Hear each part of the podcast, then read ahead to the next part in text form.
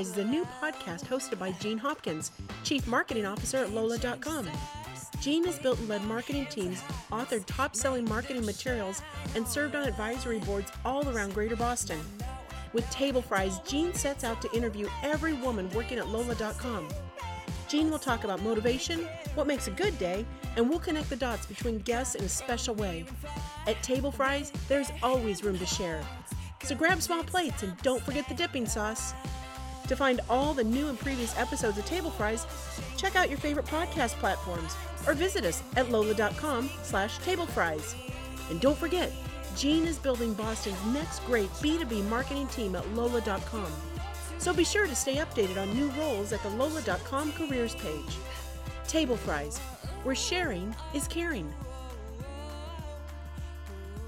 Welcome to today's issue of, oh, recording, excuse me, it's not an issue. I we're not a newspaper today. Recording of Table Fries. And Table Fries is how we introduce you to the women of Lola.com and let you listen in on our conversations because we do like to share a lot. And today with me is Kelsey, superstar salesperson on the Lola.com team. She's been here for almost a year, so we can talk a little bit about that and everything that she's learned while she's been here. But welcome, Kelsey. Thank you so much for having me. Oh, Excited that's great. So, are you nervous right now? A combination, uh, yes and no. I would say talking, not nervous, but the fact that this is recorded a little bit.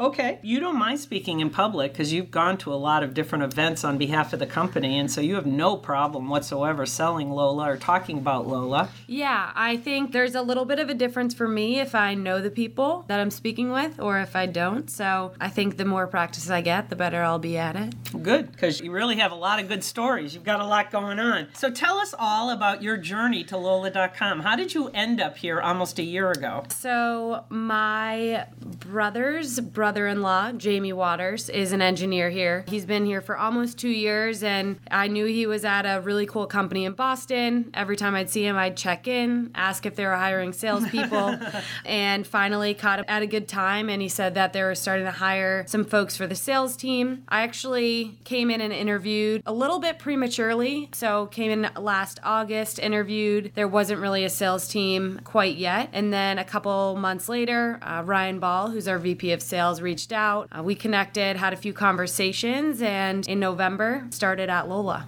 Yeah, that's pretty good. It was uh, we were just trying to figure out what was working and what wasn't working. So we can talk a lot about some cool things, but one thing is, what is a single word that would describe you, Kelsey? I would say right now, my big word is electric. Um, definitely uh, love to kind of talk. I'm very loud. Sometimes it's a great thing, electrocute people. Sometimes it's not great. So, yeah, definitely probably electric right now. Well, your electricity is always very, very positive. So I will say that your positive energy does come across. And just because you're loud, it's pretty funny sometimes listening when you're on your sales calls. But you do have a wonderful way of making people feel very engaged in the process and everything that you're doing. And you're really good throughout the company in terms of making people feel good about the things that they're working on. And it's nice that you have this relationship on the engineering side as well, too. So Definitely been great to be able to meet a lot of different people. It's kind of crazy. Once you're the new person for a month, another group of people start. So, always welcoming new people. Everyone's kind of in the same boat. So, it's been great to kind of be able to work with different departments and kind of meet a, a ton of new people. Well, I'll tell you, I was uh, I've been out of the office for a few days visiting my parents, and I came in today, and I'm like, oh my goodness, who are all these people? I've never seen them before. I feel like I've been gone like for four months on maternity leave or something. It's, It's like crazy. It is crazy, isn't it? Yeah. The four new people joined sales. Four, yeah. four more people. Four more people. Wow. One of them your buddy.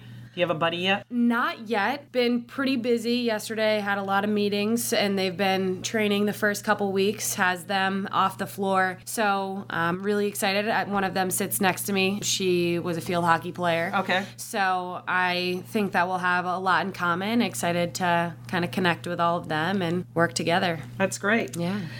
Last book that you read. The last book I read was called Reboot. It was recommended to me by our VP of product, Rachel. Uh-huh. Really enjoyed it. Definitely a little bit different. I wouldn't say I've read too too much for work uh, in terms of like a long book. I'm more of a short and sweet type person, but it was really cool just to understand a little bit about people's journeys, kind of finding your motivation and really figuring out how to grow based off of the situation you're in and kind of reaching out and kind of growing from an individual standpoint as well. So you'd recommend it? I would. You would recommend Yes. it. Very interesting. Uh, so you did like it. Yeah. So what did you read it for work or did you read it for pleasure or? I think it was a combination of both. I think so. This was my first audiobook. Oh, you listened to it. Yeah. Oh, okay. Wh- when did you listen to it and how? So I downloaded it on Kindle and uh-huh. then they give you the audio version. So I listened to it about three weeks ago. It was four hours, but I mean, that's a few days commute. So Okay.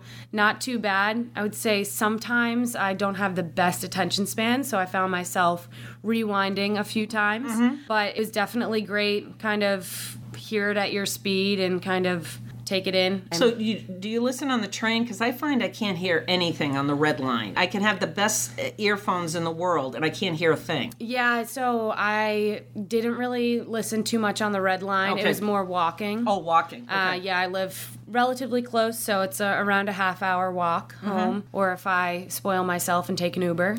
so, yeah, but it was definitely good. I think there's a lot of time for listening and Mm-hmm. less time for reading in my life these days. So, definitely something I'll do again. And we actually have a book to read that was recommended by our VP of sales, so that's up next. and what's that? It's about prospecting. I'm blanking on the name, so to be continued. Okay. All right, you can get back to us on that. Okay. when you go home at the end of the day, whether you walk uh, the 30 minutes to South Boston or wherever, and when you go home, how do you know you've had a good date?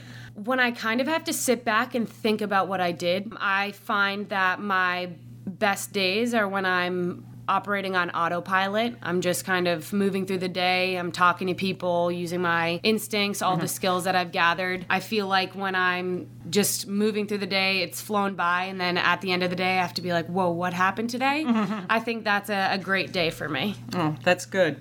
So, if you had the ability to give your 18 year old self some advice, what would it be?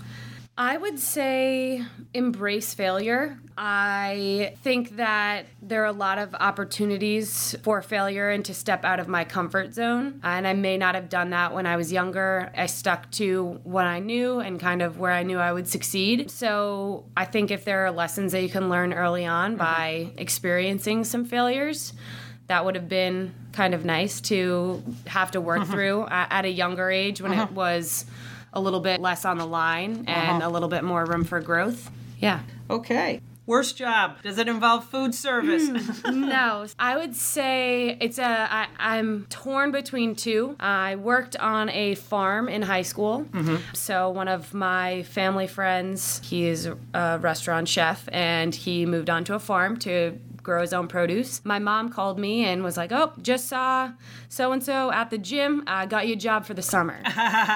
so I had How to show were up. you? I was in high school, so Okay. I was around 15 or 16 okay. and it was the first summer of the farm so the only thing we actually grew in time to like Sell? sell was lettuce so every day we were cutting 100 pounds of lettuce and if you can imagine how much 100 pounds of lettuce is um, it's quite a lot It's a lot of lettuce. so had a, a few interesting stories. Um, I'd say probably the most interesting one is getting locked in the chicken coop. So that was With the chickens or? with the chickens. With the Uh, I had to stick my head out the one little window that they get to crawl in and out Oh, love- until I was rescued. But How I, did that happen? How'd you get locked in? a couple of us went in. I did the food, someone did the water, and the other person just walked out and out of habit locked the door behind them.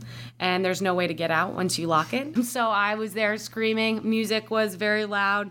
So it was about 15 minutes of slight Panic. panic. um, me and the chickens. So that was definitely it. It's kind of tied with I also did some lobster wholesaling and distribution after I graduated from college. So I packed up live lobsters and shipped them to Hong Kong. How many? So each lobster weighed about a pound, and each box had 30 lobsters in it. So we'd send like 200 pounds per batch. We'd load them onto the truck once they were all packed in, and then they'd get. Was this out of. Gloucester? Because if you grew up north, and so Yes. Gloucester up there, that's where the lobsters would come in from. And why would they go to Hong Kong? super like big hotspot to sell lobsters to. They don't really have their New England lobster or lobster up here is very different than a lot of other lobster. Yeah. So yeah, I guess they just really liked it. How much did it sell for? And, I don't know. I it's mean, uh, it must have been a good amount because they were 30, 40 bucks a pound or something. they Yeah. were overnighted on an airplane. So that was uh, also very interesting. Did you ever get bit, or did you have like special gloves or something? Yeah, a couple times got a, a few pinchers, but live to tell the tale. That's good. So how many months did you do that? A month and a half. It was after I graduated from college and was in Did a your little, mom find you the job?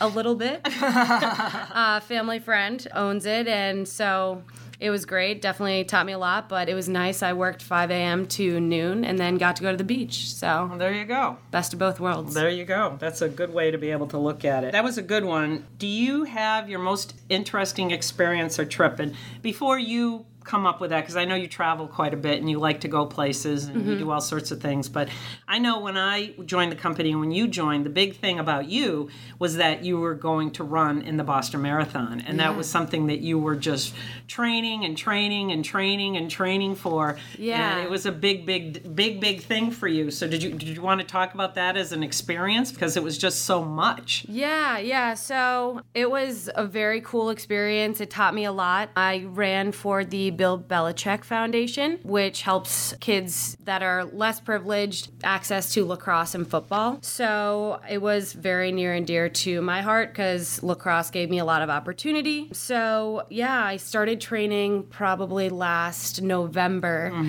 you And joined. yeah, and it was the first time I really had anything that was like a strict schedule besides work um, after graduating from college and playing lacrosse. So it was long runs, a lot of days outside, kind of figuring it out. I had a few obstacles to deal with in terms of injury while I was training, but I met so many great people with great stories. I was a part of an overall charity team. So there are about, I don't know, over 20 charity teams that all ran together every Saturday morning.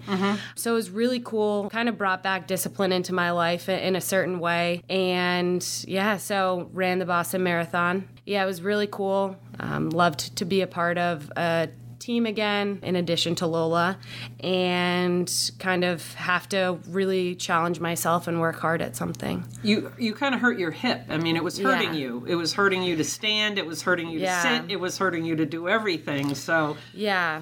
There were, I mean, it was definitely a lot looking back, but at the time, yeah, there were days where I'd wake up, I'd go to the gym, and then I'd go to physical therapy, and then I'd go to work, and then go home and go to bed.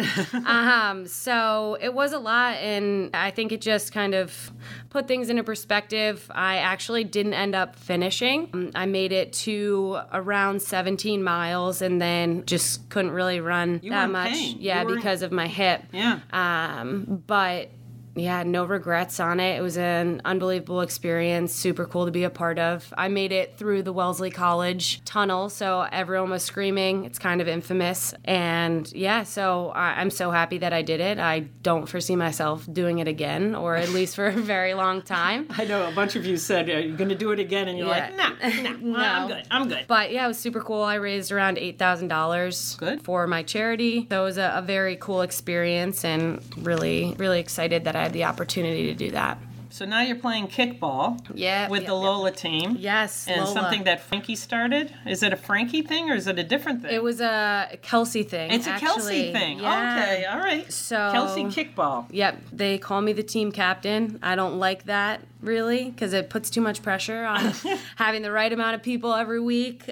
But yeah, it's been super fun. We've played three games, we've played three different teams, and it's been just really fun to have people from different teams. We had folks from product, engineering, customer success, and then a, a big showing from sales. But yeah, just being able to kind of see everyone in a different environment mm-hmm. outside of mm-hmm. work. Mm-hmm. Everyone's having fun, kind of playful. Someone yesterday said the other team team should pay us for how much we joke with each other and give each other some grief. So it's definitely a, a really fun thing. We got our first win last night. So Congratulations. Thank you. Right. So there's a league. Yes. And we're part of a league. Yes. Similar companies or just Um, I'm not sure. I think there may be some companies, but I think it's also just groups of people that do it. We were very fortunate that Stacy kind of gave us the okay to be sponsored by Lola and do it um, as some team bonding, and it's open every week to different people within the company if they want to show up and play. So it's definitely been. can we show up and cheer? yeah, sure thing. That would be good. Yep. So we're in a new office right now. so are. uh, is it a brand new office? And uh, when we were in the old office, I would talk about like what would you change. But now that we're in the new office, what do you like best? I would say